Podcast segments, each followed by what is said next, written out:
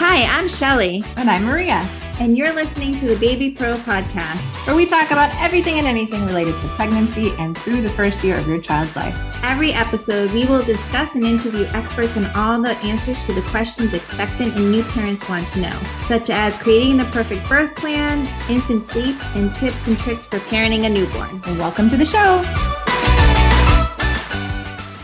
Hey, Maria, Hey, Shelly. are you dressing up for Halloween? I am What are you dressing up as? Maleficent. I would have totally guessed that. I can totally see it. and more, I know I've got a, a headpiece that's got the horns, and Morgan is going to be Harley Quinn. Oh, one of my favorite characters. I want to see pictures. I saw. She said she is Harley Quinn is her favorite villain, and that is my child after my own heart. I love a good villain. Yep, mine too. Have you ever seen the movie The Labyrinth? Are you kidding me right now?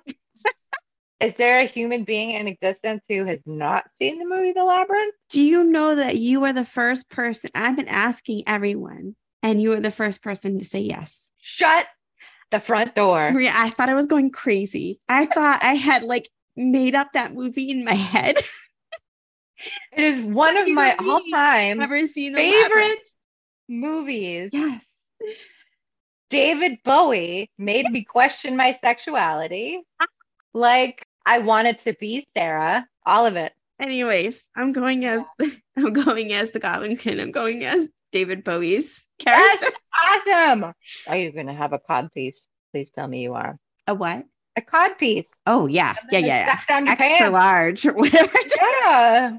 That was like like the his infamous bulge in that movie. yes. I remember watching that as a kid and being like, this is a kids movie? I mean, his dance moves. It's just, it's a classic, but no one else seemed to remember this movie. And Who are these people? They are not. I think they you need to cut those people out of your life. or maybe I just imagined them, not that a movie. Did you be like David Bowie, Goblin King? Mhm. Well, I just like looked at pictures of him and picked stuff out. And then for John, I bought a Ludo costume. um, what else could he could have also been? I mean, he could have been Hoggle, Mhm. but he's, I guess he's a little too tall to be Hoggle. Mm. You could make Hunter Hoggle. Yeah, maybe. This is going to be a good Halloween. That's all I got to say. Uh, Thurs Thursday in Jiu-Jitsu, they're having the kids' Halloween class where we all go in our costumes and we have a bunch of games and have a good time. nice. hmm Yeah, my kids don't want to hang out with me. Um, you know, they're too cool. I know. Well, you so have I will be going to a friend's house and we are going to watch horror movies and knit, which I just realized Okay, makes me awesome. sound very uncool. But that sounds like the perfect night. We're middle aged. Let's accept it Yep. and just em- embrace it. That's what I did last year and it was great. All right. This week we are speaking with Jessica Lorion from Mamas in Training podcast, and she's going to talk to us about the three pillars of motherhood. But first, let's talk about this news article that I read the other day. The headline is finally there's some good news about newborns and COVID. Turns out COVID in newborns isn't as scary as you think. And there is a new AAP study that involved um, 1 million babies. Hmm. And I thought we knew that already. oh, really? This isn't something that I have heard yet. Maybe it was just speculation. I I feel like I, I I've always heard that the symptoms weren't serious in newborns. right in babies. Like if they if they catch COVID, the symptoms aren't as serious. But I never right. heard that Maybe- they weren't as contagious. Maybe it was just anecdotal. Maybe I'm just thinking of like conversations we all had, like Maybe. in observation. and yeah, but the the study fact. revealed that Fact. you know babies have a zero point one percent chance of being infected with COVID. that's exciting. Yeah, because then then they can get the um, vaccine at six months. So we will link to that Fantastic. story in the notes. And next we have our question of the week. Okay, this week's question is My 11 month old nurses for three minutes and then tries to crawl away. Is this normal? An 11 month old? Mhm. Yeah, that's pretty normal. I used to call it drive by nursing because I would just sit on the floor with a book and like my boobs just hanging out. And I Yeah. always go vroom, stop, takes a Yeah. drink, and go in a circle, vroom, vroom. Yeah, totally, totally normal. Super frustrating. And I, I feel like I remember at that time I was starting to enjoy nursing less, like Mhm. personally, because Morgan was a very distracted eater. So, you know, we had to go be in the quiet room and to do it like, yeah. So definitely frustrating and, then- and a little annoying sometimes, but super normal. I mean, it's normal for this age, right? It's normal Yeah. for around four months too for them to get extremely distracted. Yeah. But I've noticed the like intensity of the distraction, I feel like has gone up since COVID hit for some reason. Like now, when I Hmm. see a four month old who doesn't really want to nurse because they're so distracted, like they are Yeah. so distracted. Right. And a lot of the normal things that we do to overcome this is just not working as well. That's interesting because people are definitely out and about more at this Mhm. point in time. So babies aren't really like as quarantined. No, I don't know. Maybe. I'm just trying to think to my clients. Like a lot of them still do, I'm not going to say quarantine, but they definitely avoid the public more with newborns than I think they used to. Mm. Interesting observation, Shelly. Next up, we have Jessica Lorion. So, if you've been listening to me for a while, you know that I talk a lot about how preparation can be extremely helpful and can make a huge difference on how smoothly your labor and delivery, your pregnancy, your postpartum period can go. And so that's why I'm really excited about today's guest, Jessica Lorion. Jessica has spent the last 13 years as a professional actor and voiceover artist in New York City. Now, as the host and producer of Mamas in Training podcast, she supports pregnant women and aspiring moms in their journey into motherhood. What makes her show different from other pregnancy and motherhood podcasts is that she's not a mom yet. An autoimmune disease has delayed her journey into motherhood, and she has decided to learn right alongside her audience. With a background in performing on stage in front of camera, as well as being a professional singer, her mission is to spread the importance of studying motherhood. She intends to use her voice and desire to connect with women everywhere to share the lessons she has learned and to give community to those in need. And what she's here to talk to us about today is the three pillars of motherhood, which is something that she believes will help a family prepare for parenting, pregnancy, parenting, and the birth if it's followed, if you follow all these three pillars. So we'll be talking to her next. Hey, Jessica, how are you? I'm great. I'm so happy to connect with you. And you said you mentioned that you're in New York City. Yeah, I live just outside Manhattan in Queens. Mm-hmm. So it's uh, actually the most beautiful, in my opinion, time of year here because it's just the air is crisp and it's refreshing. It's it's a great time to be in the city. A lot of good energy here. Nice. Can you tell us a little bit more about yourself, like your family? Yeah, I uh well, I'm originally I moved to New York City from uh, Massachusetts. Um so I'm not too far from home home, but I came here because I'm an actor. So um I originally started off in theater and now I'm moving a little bit more into TV and film. And then developed my podcast about three and a half years ago and so became a podcaster. So I wear multiple, multiple hats Mm-hmm. but that's kind of what a lot of creatives and uh, artists do here in New York City. So I've lived here now for 14 years and been married and with my husband. I've been with him for 14 years, married for 5. And um yeah, it's it's a it's a crazy world juggling all different types of creative energies, but the thing that I'm the most impassioned to do and what kind of keeps me going every day is the thought of creating community, of supporting people, um, and of learning through the process myself. So my podcast is called Mamas in Training. It's M A M A S. And um, its mission is to give aspiring, like myself, and expecting moms guidance and community from women who've been there. So essentially, I interview women about what they wish they had known before they became pregnant or became a mom. And kind of the unique thing about it is that I'm not yet a mom myself. So I'm just like my audience, learning every day. And where in Massachusetts are you from?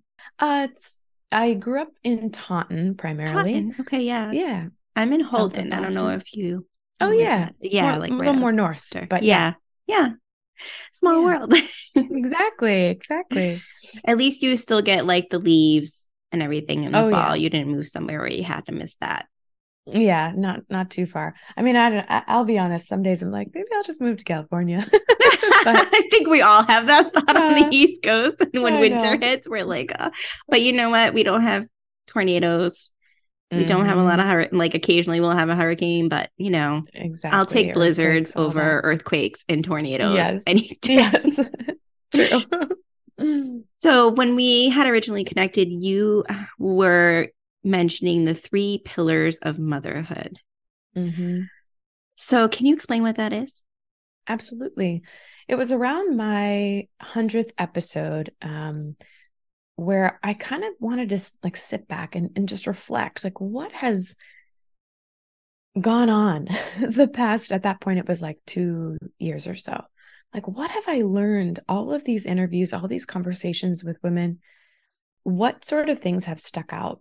And it became these three pillars, which really are brought up in, I would say, 90%, if not more, of every single conversation that I had. And so they've really become the groundwork and the foundation for not only entering motherhood, but really going through any sort of major process in your life. And so for me, it was an interesting thing because I started the podcast at a time where I was really struggling with my health and I was on a journey of healing. And sort of subconsciously, I used these pillars myself and ended up being able to heal myself, um, which was a fantastic uh, uh, result that I honestly wasn't even expecting.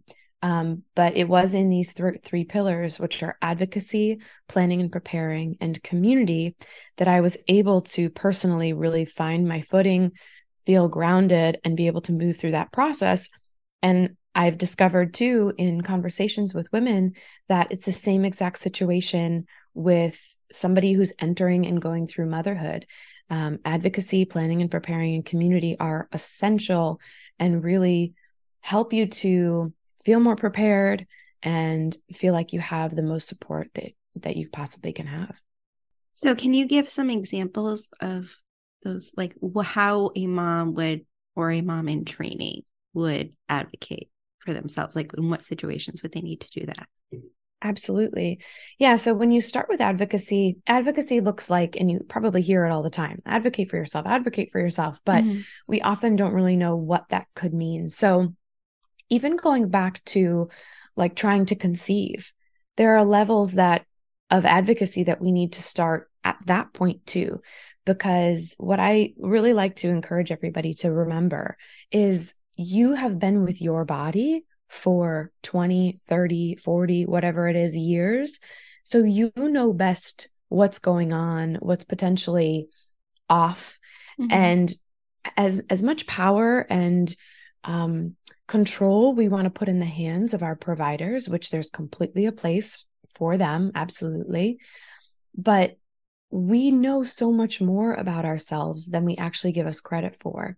So when we're going through this process especially of just trying to conceive take all of the information in that is given to you but also just check in with yourself. And if some like what are those gut reactions that are that are speaking to you? And this moves in and through pregnancy and postpartum. So same thing. You know your body even though it's changing once you get pregnant you you know you have that gut feeling. And especially in postpartum it's the same thing. Like there are definitely hormone changes. There are definitely adjustments that are going to happen. But you know deep down if something's not right. And if your doctor is just pushing it off brushing it off saying oh this is normal. This is just motherhood. This is the way that it is. I just encourage and have been encouraged myself from all of these women that i've chatted with to not take that as the end all answer and that there is a way to not necessarily have incontinence 24 7 you know Mhm. like just because that's typical it doesn't mean it has to be your path um, for me advocating for myself especially in the realm of health and the healthcare system came um, through long story short going back a little bit i d- developed an autoimmune disease back in 2013 and the medication that i had to end up going on because of this autoimmune disease prevented me from becoming a mom and getting pregnant whenever i wanted. In fact they told me if i did get pregnant i'd actually have to get an abortion no questions asked because the fetus would would it would be too dangerous Hmm. so essentially that's why I started this podcast because I was in this forced period of waiting. I had no choice but to wait until I was off the medication or on a safer medication. And I needed something positive to focus on. So by starting the podcast and creating a community for myself, I was able to learn all about motherhood and kind of get my mind in just like a good positive spot instead of just thinking, oh, I can't do this, I can't do this, you know? But back when I was going through the heart of the everything with my autoimmune disease, I had developed something in and around my ankles and my feet that was different than what I was currently experiencing. And I literally had to demand three or four times that my doctor do a biopsy in order to really identify what this thing was. And he just kept brushing it off. And it's I'm I'm really grateful that I did advocate for myself because in the end when he did the biopsy, it turned out to be what he didn't expect. He was wrong. And my other doctor ended up telling me, I'm really glad you got that biopsy because the way in which we would treat this now is very different. And in fact, if we didn't treat it, it could end up affecting other organs Wow. um, and cause lots of other problems. So that was my kind of shining example of advocating for myself. Um, but I think when you're in going through this process of motherhood and all of it is unknown, it can feel like you want to give up a lot of power. But it's in those gut reactions and those really like checking in with your heart that you can, I think, have the confidence to then speak up and say, no, this is the way that I want to push, or this is what I want in my my my birthing time and during labor this is the environment that I want postpartum, like whatever that is, advocating comes up at every corner throughout motherhood. So it's so essential. Yeah, I love that. And I think that's very common, unfortunately, in the at least in the US medical system, where if you are a woman, your your concerns are often dismissed. And especially if you are a woman of color. Mhm. and then your concerns are even more dismissed. I remember um, a, a while ago, I kept having severe, severe chest pain. It felt like an elephant sitting on my chest, and it would happen, you know, maybe once every month or a couple months. And it was like I had natural childbirth, and I would rather go through that again than feel Mhm. that pain. And I kept going to the ER, and they kept saying, "Well, you're just having anxiety attacks." And I kept saying, I don't have anxiety attacks. Uh, This is not an anxiety attack. And they just kept dismissing it until finally I ended up in the ER again. And by you know, it turned out it's my gallbladder. And by then my gallbladder was Mm. so infected that it had started to impact my liver. Wow. So instead of having like a same day surgery to get my gallbladder out, I had to have emergency gallbladder surgery and be in the hospital for three days Mm. all because I was just getting told, oh, you know, at one point, one of the doctors told me I was being hysterical, which is wow. really what you want to hear when you're in pain in the Wow. Get So- another doctor. so yeah, and I, you know, I've, I've got a lot of stories like that to share, and I'm sure a lot of women have stories like that to Mhm. share where there's a misdiagnosis just because, you know, especially postpartum, right? Because Mhm. postpartum symptoms can mimic a lot of like hypothyroidism. What happens when you have hypothyroid? You you feel tired, you have trouble losing weight, your hair falls out. What happens when you are postpartum? You feel tired, you're losing weight, your hair falls Right. out. So a lot of times these women go to their providers like I think something's wrong because you know I'm exhausted all the time and my hair is falling out and they're like, "Well, you just had a baby." that's normal. And I always try to drive home to the families I work with like, um, common does not mean normal. Mm-hmm. Like what you were saying about, you know, incontinence. Is it common for a lot of Mhm. women to have incontinence after birth? Yes. Is it normal? No, but it's treated like it's normal. Right. And I think the important thing is, you know, it's all in the way that we go about this. Like it's never, you know, you don't have to get in a fight with your provider. Mhm. You know, you don't you don't have to be um combative or anything Mhm. like that. But go get a second opinion. Like it's totally okay to get a second opinion. Or especially, you know, in community, which I'll end up talking about as the third pillar, by having community, you really get to also survey and compare your experience with other people's and then know, like, okay, this is a little bit normal for X period of time. But then if it exceeds that period of time, you know, and I think we have to remember that these doctors, the, these providers, this is their job, this is business, this is day in, day out. And oftentimes they are going to just give you that typical common response because they see it all day, every day. But for you, this is your potentially one first and only time to go through this. And so I think there's nothing wrong with either getting a second opinion, speaking to other people, um, pushing back in the, you know, in a gentle, respectful way. But either way, in order to do this, we also have to do like the second pillar, which I'll talk about, which is the planning and preparation part, so that we do have the knowledge to step up and to speak out for what we desire and what we believe is going on. Yes, exactly. And I think it helps if you think of yourself as part of your healthcare team. A lot of patients, they, they view themselves as a patient and then they have their healthcare team, right? Their OB, their primary, you know, Yeah. hopefully mental health specialist too, just to check in on Mhm. them. And, you know, ideally in an ideal world, you'd also have your pelvic floor specialist and your lactation Yep. consultant if you're planning on breastfeeding.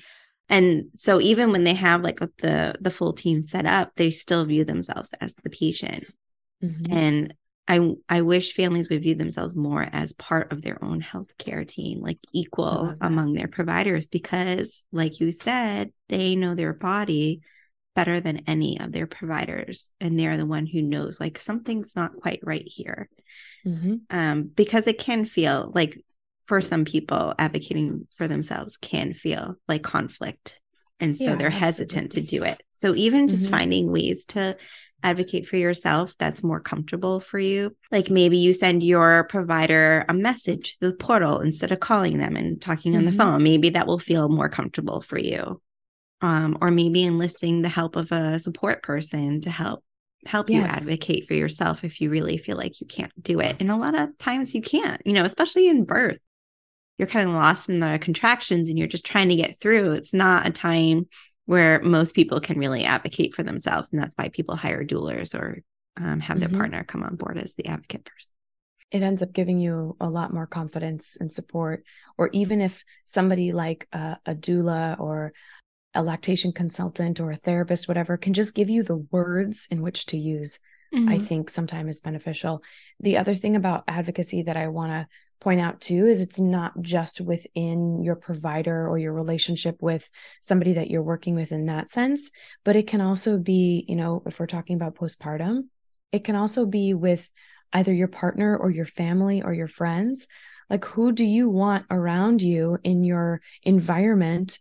What type of energy do you want in your home when you're postpartum? you mm-hmm. know, and advocating for yourself and saying, if I don't want Aunt Joe to come visit because Aunt Joe gives me too much anxiety, you know, or Mhm. or she makes me feel like I have to entertain her, or you know, whatever that is, that's another aspect of advocating for ourselves that we think, oh, well, they just want to be nice, they just want to bring this over, they just want to whatever, but you have to really also make sure that you're holding space for yourself your new child and your partner, if you have one, to really create the environment that you desire. And that's Mhm. okay to to make set those boundaries.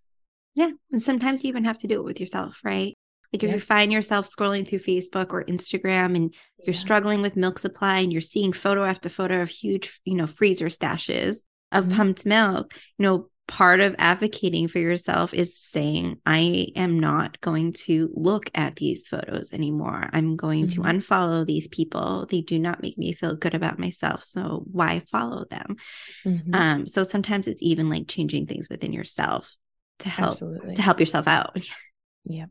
So let's talk about the second pillar. The first one's advocacy, and the second one is second one is planning and preparing. And mm-hmm. as I touched on a minute ago, the aspect of planning and preparing, you know, many of us think like, oh, okay, we'll do this, we'll read this book, we'll do that.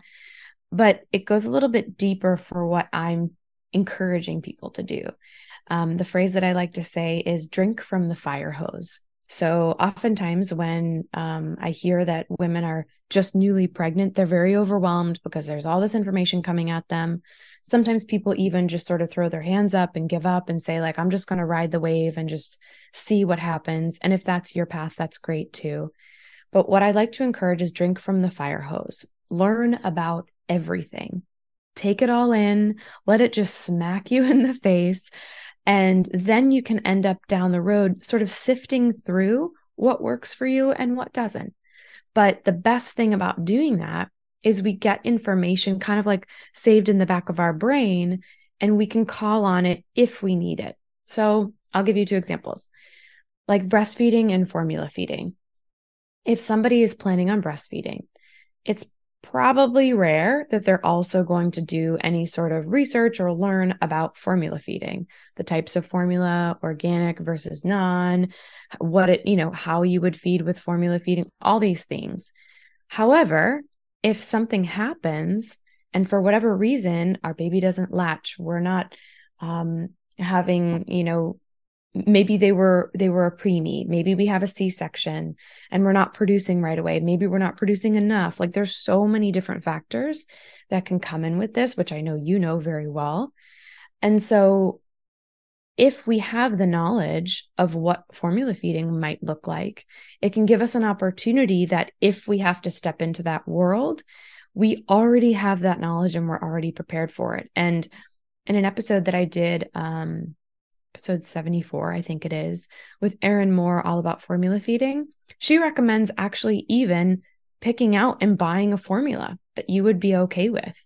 Because, you know, some people might want organic, some people don't whatever kind of formula you would be okay with, buy it, put it in your hospital bag, and actually have it ready to go so that if you're the mom that you know really would want to know what is you know being given to your baby as a newborn then you already have that thing picked out now some people are like i don't care i'll just take whatever the hospital gives me and that's fine too but as long as we know the information like, for example, another one is C section versus natural natural birth.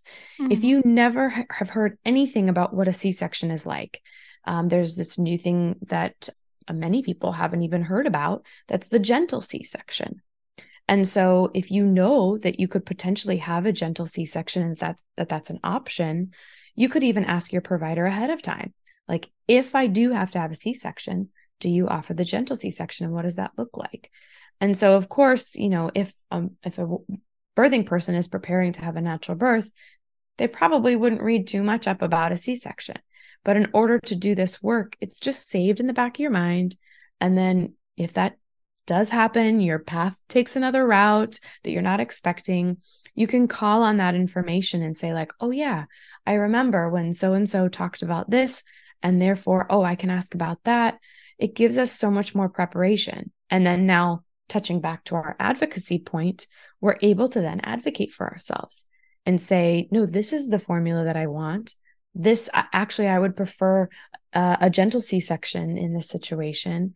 You know, it just gives us the ammunition to support what we desire and the way that we want our path to unfold because of course we can make our birth plan and we can do everything that we want but we know that that's not going to go probably the way that we planned but at least this information gives us a lot of support and encouragement through that. Mm-hmm. Yeah, and I talk a little bit about that in my newborn care classes, my prenatal classes, where you know we when we're talking about infant sleep, we're talking about things like bed sharing. Like we're all told never bed share with your baby. 80% of parents bed share with their baby at one point or another in some form because of desperation for sleep. So, Mm-hmm. knowing that, you know, before baby arrives, no matter what your sleep plan is, research how to set your your bed and your sleep environment up as safe as possible for bed sharing because there are Mhm. ways that you can set it up safely. That way, if you do hit that wall, if you do hit that point that you do pull your baby into your bed with you in the middle of the night out of pure desperation, you're already set up to be the safest you can be. Yep. Because the the problems that can occur often occur because not the sleep environment is not set up safely for that. And then parents Mhm. pull the baby in the bed and it's not safe. But just knowing also the whys behind like why is it recommended that we never bed share with our baby and having that information beforehand even if you're never planning on bed sharing with your baby because 80% of parents do end up pulling the baby in their bed and i think it's important to know the why behind it because i have a lot of families that are like you know the message isn't being conveyed very well. So it's drilled in our brains like never bed share with your baby never bed share with your baby. So i have a lot of families that I talk to and they're like well our baby won't sleep unless we're holding him and we can't put him in our bed. So we've been sleeping on the couch with him, which is like 10 times more dangerous, right? Yeah. But Yeah. because they just got the message and not the why behind the message, it didn't occur to them that the couch is more dangerous than the bed. the thing that I love too about like when when you're thinking about learning about all of these things and drinking from the fire hose, the thing that I love about podcasts like this one, like Mamas in Training, it's an opportunity to let this information just sort of filter through your mind and your brain in such a passive way. You know, it's not like you have to read another book about breastfeeding or read a book about C sections when it's not what you're focusing on doing. Instead, you can just listen to a podcast episode while you're, you know, cooking and cleaning, going for a walk, and it will file save in the back of your mind. Or you can, it'll then bring up a thought or a question. So when you do see your provider or speak with your doula or your midwife, you can say, like, hey, I heard this about this. Like, I just wanted to check in. What do you think about that? You know, it's it's just an easier way to get the information, to get different people's experience, and then really sort through what works best for you. Because I mean, the whole thing with mamas in training is like, if we have an opportunity to learn and to study something before we even get there, what a great opportunity. I mean, very rarely do we study pregnancy, birth, and motherhood. It just often happens to us. Or we're like, okay, we want to try to conceive. So in the first the three months or one month before we're going to try to start, or when we start trying to conceive, that's when we're starting to dive into some of this information. But I just like to encourage people that if, if you're already in that place, if you're already pregnant, that's great and that's fine. But if you have friends or family members who are potential, you know, they know that they want to be a mom, encourage them to take this opportunity and just listen to a podcast or like check in on this information because what a beautiful opportunity to take this time beforehand before the hormones start rushing you know Mhm. before it all comes comes running at you so Yeah, 100%. Yeah. And so let's talk about the third pillar. yeah community is so massive and so essential i know that you've talked about this a lot too in the way that you can set up you know your postpartum community too and what that means i did this episode um, called how to find your mom squad and i was identifying the th- three categories of your community. And the way that i really like to break it up is number one your immediate friends and family. Those people that are the closest to you those people that have seen you in your roughest and darkest times. They're they're kind of the given. You know who they are you know that you can call on them at any time. The second category is going to be a little bit of an extended friends and family and what i encourage people to do is really do a brainstorm a download and actually write these names down on a piece of paper and then you're going to kind of categorize them like who are the people that I can call at three in the morning? Who are the people that I'm going to call for a laugh? You know, there's going to be different categories of people. I know for me, I have my one girlfriend that I, you know, if I need a prayer, I'm going to call that one girlfriend. I'm going to call another girlfriend if I need a laugh. I'm going to call another girlfriend if I need a really deep, intense conversation. And every person in your in your life can have these different categories, but especially if they're a little bit removed from your immediate friends and family, they might have a little bit more time, they might have a different perspective, you know, so by getting these names really down on paper, it sounds silly, but especially when you're in that postpartum time or you're pregnant and you're just overwhelmed, you're done, you know, and you think, who can I call in this minute? You actually have a paper to look at and be like, okay, who would serve me at this moment for what I'm actually needing? And it might not be your mom and it might not be mm. your best friend. It might be, you know, uh, an, an extended friend that you haven't talked to for a while, but you remember they went through a similar situation or whatever. And then the third part of community is what I like to call your third party community. So this is something like your online groups, your online Facebook groups, maybe like, for example, anybody is more than welcome to join Mamas in Training Facebook community. It's for aspiring, expecting moms, and it's a place for us to just connect and support. Um, this also can look like your new mom meetups, whether that's online or that's in person. Maybe it's uh, your breastfeeding groups. Maybe it's your, you know, neighborhood, even like book club meetups or anything like that. Like there's so many different ways that we can have these third party communities.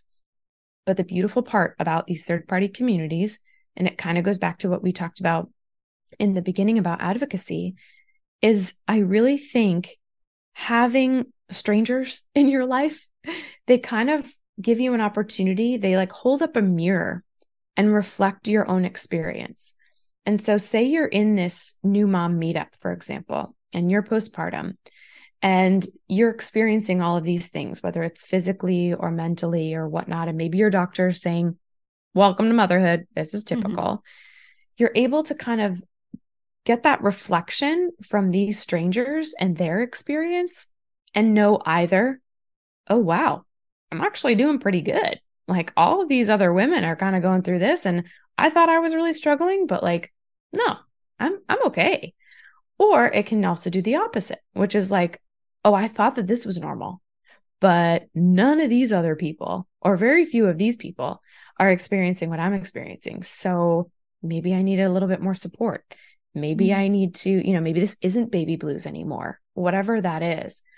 That third party community, I think, can really give that to you. And I'm not saying that your immediate friends or family can't give that to you, but I think there's something so valuable and precious about a stranger relationship just because there's no bias, there's no opinion based on your past or your history or your life. It's just one person's experience and comparing it to yourself. Mm-hmm. And, you know, of course, comparison can also be the thief of joy. So we have to be cautious with comparing in that sense. But if it's a safe, supportive environment, um, which is also essential in community, making sure that you feel good in those parties and those places, it can really, I think, be a helpful tool for you at any and every stage of motherhood. Yeah, 100%. I remember my third baby was a really hard baby. He cried a lot. And mm. I went to a mom's group, and the woman who was sitting next to me, you know, the meeting was about two hours long, and her baby cried the entire time. And I felt so much better because mm. I was like, oh, I am not the only one going yes. through this. I am not yes. the only one um, going through this at all. Um, so yeah. yeah, there is value. And even like online groups, like you said, sometimes it's just nice to have a safe place where you can just wake up in the morning and mm, you know make a post that says something like my baby was an a-hole and didn't let me sleep yeah. at all and other people yeah. comment like yeah me too you know next time text me i'm up you know and, exactly you know it's just like okay we're struggling but we're in this together even though we live on different parts of the country and whatever. So yeah. Um, I think it's kind of like a, a, a double-edged sword though with social media because it brings mm-hmm. people together and creates communities that wouldn't have existed before. But again, you have to be careful about that mm-hmm. comparison mm-hmm. game, which is why, you know, especially with like Instagram or Pinterest, where it's very visual. Mm-hmm. If you're seeing these perfectly made up houses that, you know, everything's white and the mom's wearing, you know, perfectly made up, that is not Mhm. the community for you if you're not feeling that. So Mhm. you want to be careful that you're finding the right community, especially if you are choosing to do it or have to do it more online. absolutely. You know, don't be afraid to unfollow people that are not part of your community. Yeah. And and in, like in you're talking about Facebook groups and stuff, it absolutely goes as well. Like there are some really not supportive Facebook groups that I have found.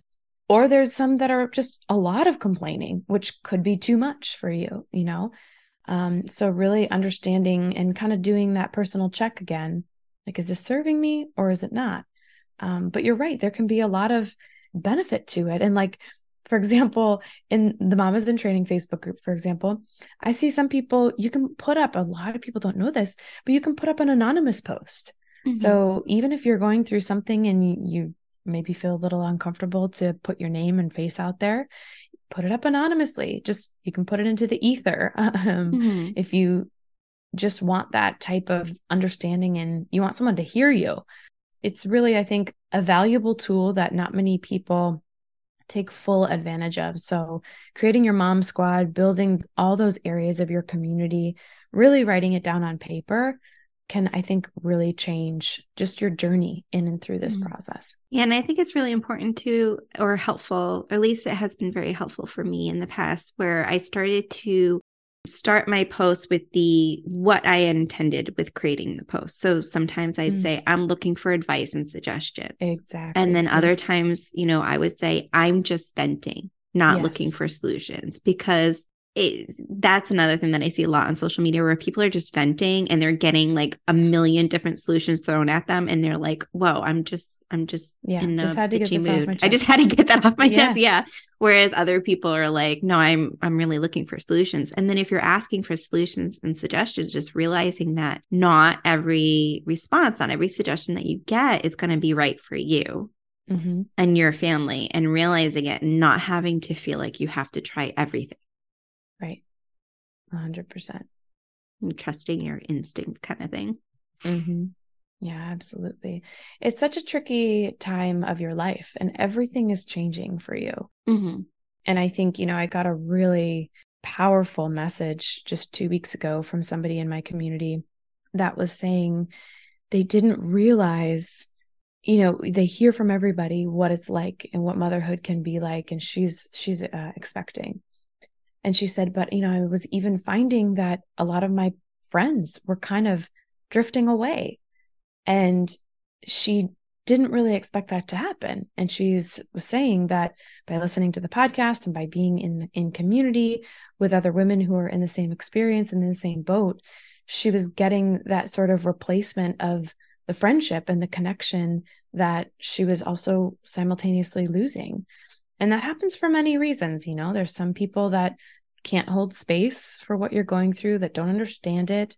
Maybe they're going through their own journey and it's just too much for them. Whatever it is, instead of, you know, sort of mourning that, we can have the opportunity to create the community that we want that continues to support us. So I think it's really something that we don't want to underestimate. Mm-hmm. 100%. What else do you want parents to know about the three pillars? I think it's really just starting right now, no matter Mm. what area you're in, what time of this or, or part of this journey that you're in.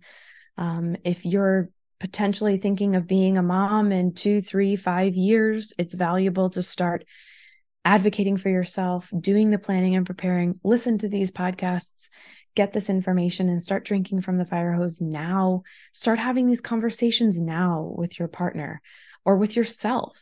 Um, start creating this community for yourself now.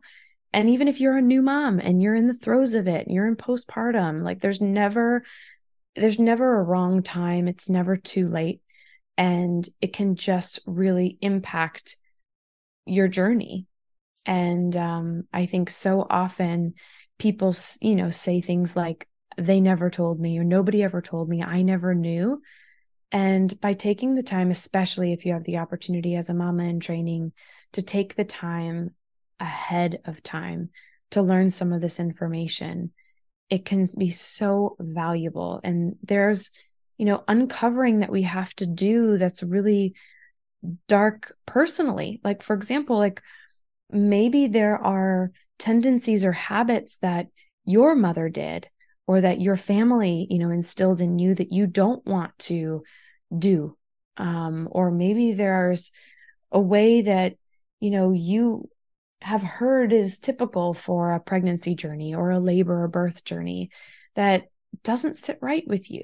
By taking the time ahead of time to have these conversations with yourself, with your therapist, with your partner, it really can just allow us to be so much more prepared and to be able to advocate in every sort of turn that we're in every sort of path that's going to you know take our way it, it's never predictable but i think this gives us the the strength to move through it in a mm-hmm. in a mm-hmm. more graceful way yeah and if you have like the the time and the resources you know create your care team beforehand you know mm-hmm. especially if you are already pregnant meet with an IBCLC if you're planning on breastfeeding or combo feeding. Meet with an IBCLC before baby mm-hmm. arrives. Meet with a pelvic health specialist before baby arrives. And check in with a mental health specialist.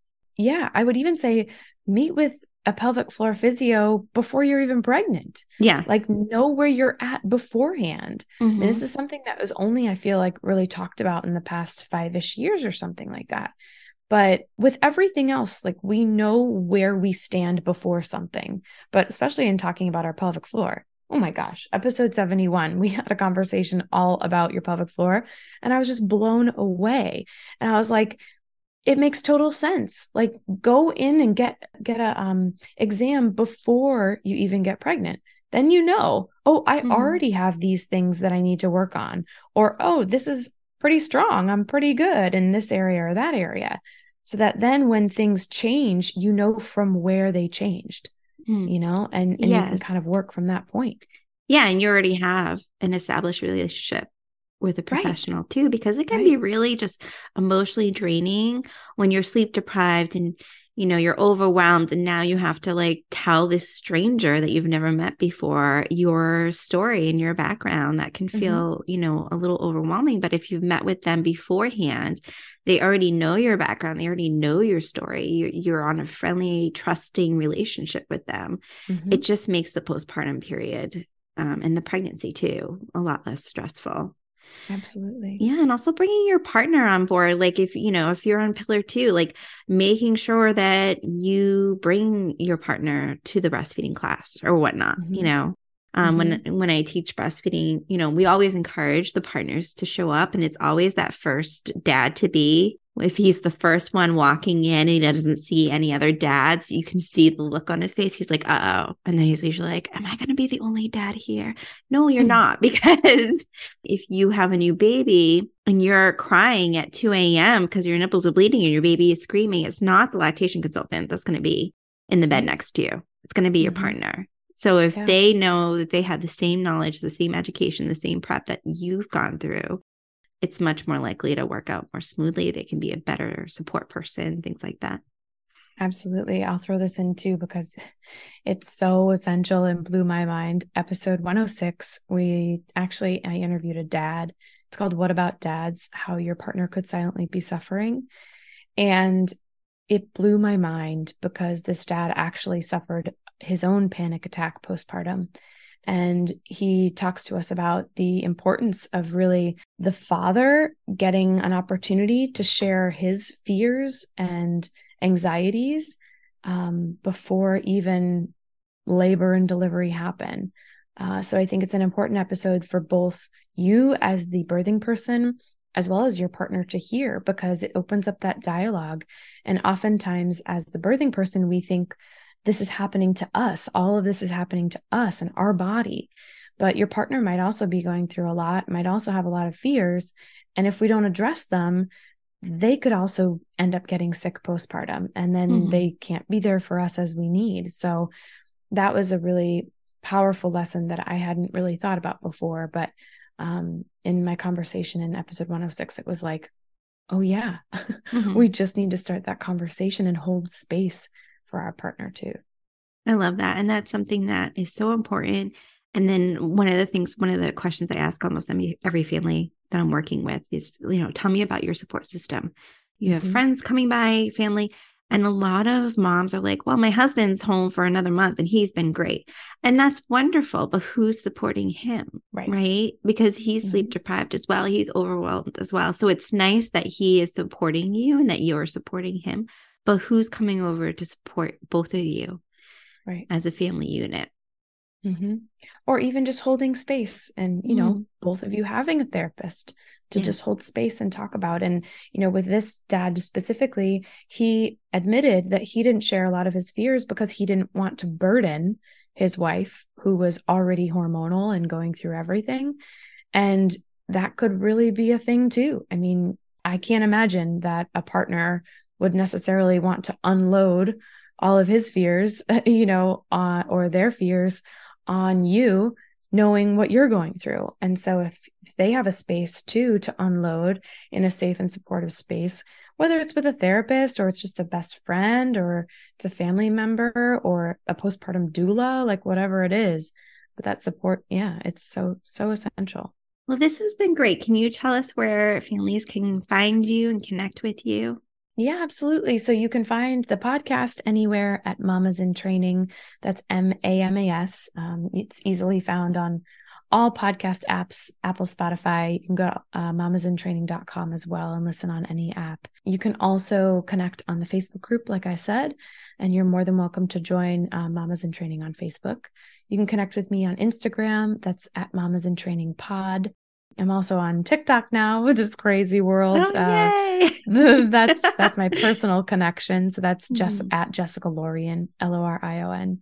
But please reach out, send me a message. Um, I really like to connect personally with everybody who comes across uh, in in into my community, and I'm just so happy to connect and support anybody. Great. Thank you so much, Jessica. You're welcome. Thank you, Shelly. Thank you for joining us this week on the Baby Pro podcast. Make sure to visit our website, shellytaftibclc.com, where you can check out more options for support through pregnancy and beyond, including the Baby Pro Bistro, our parenting community. You can also follow us on social media at Shelly Taft IBCLC on Instagram. If you love the show, please leave us a rating or review on iTunes to help our episodes reach more parents like you. Thanks for listening.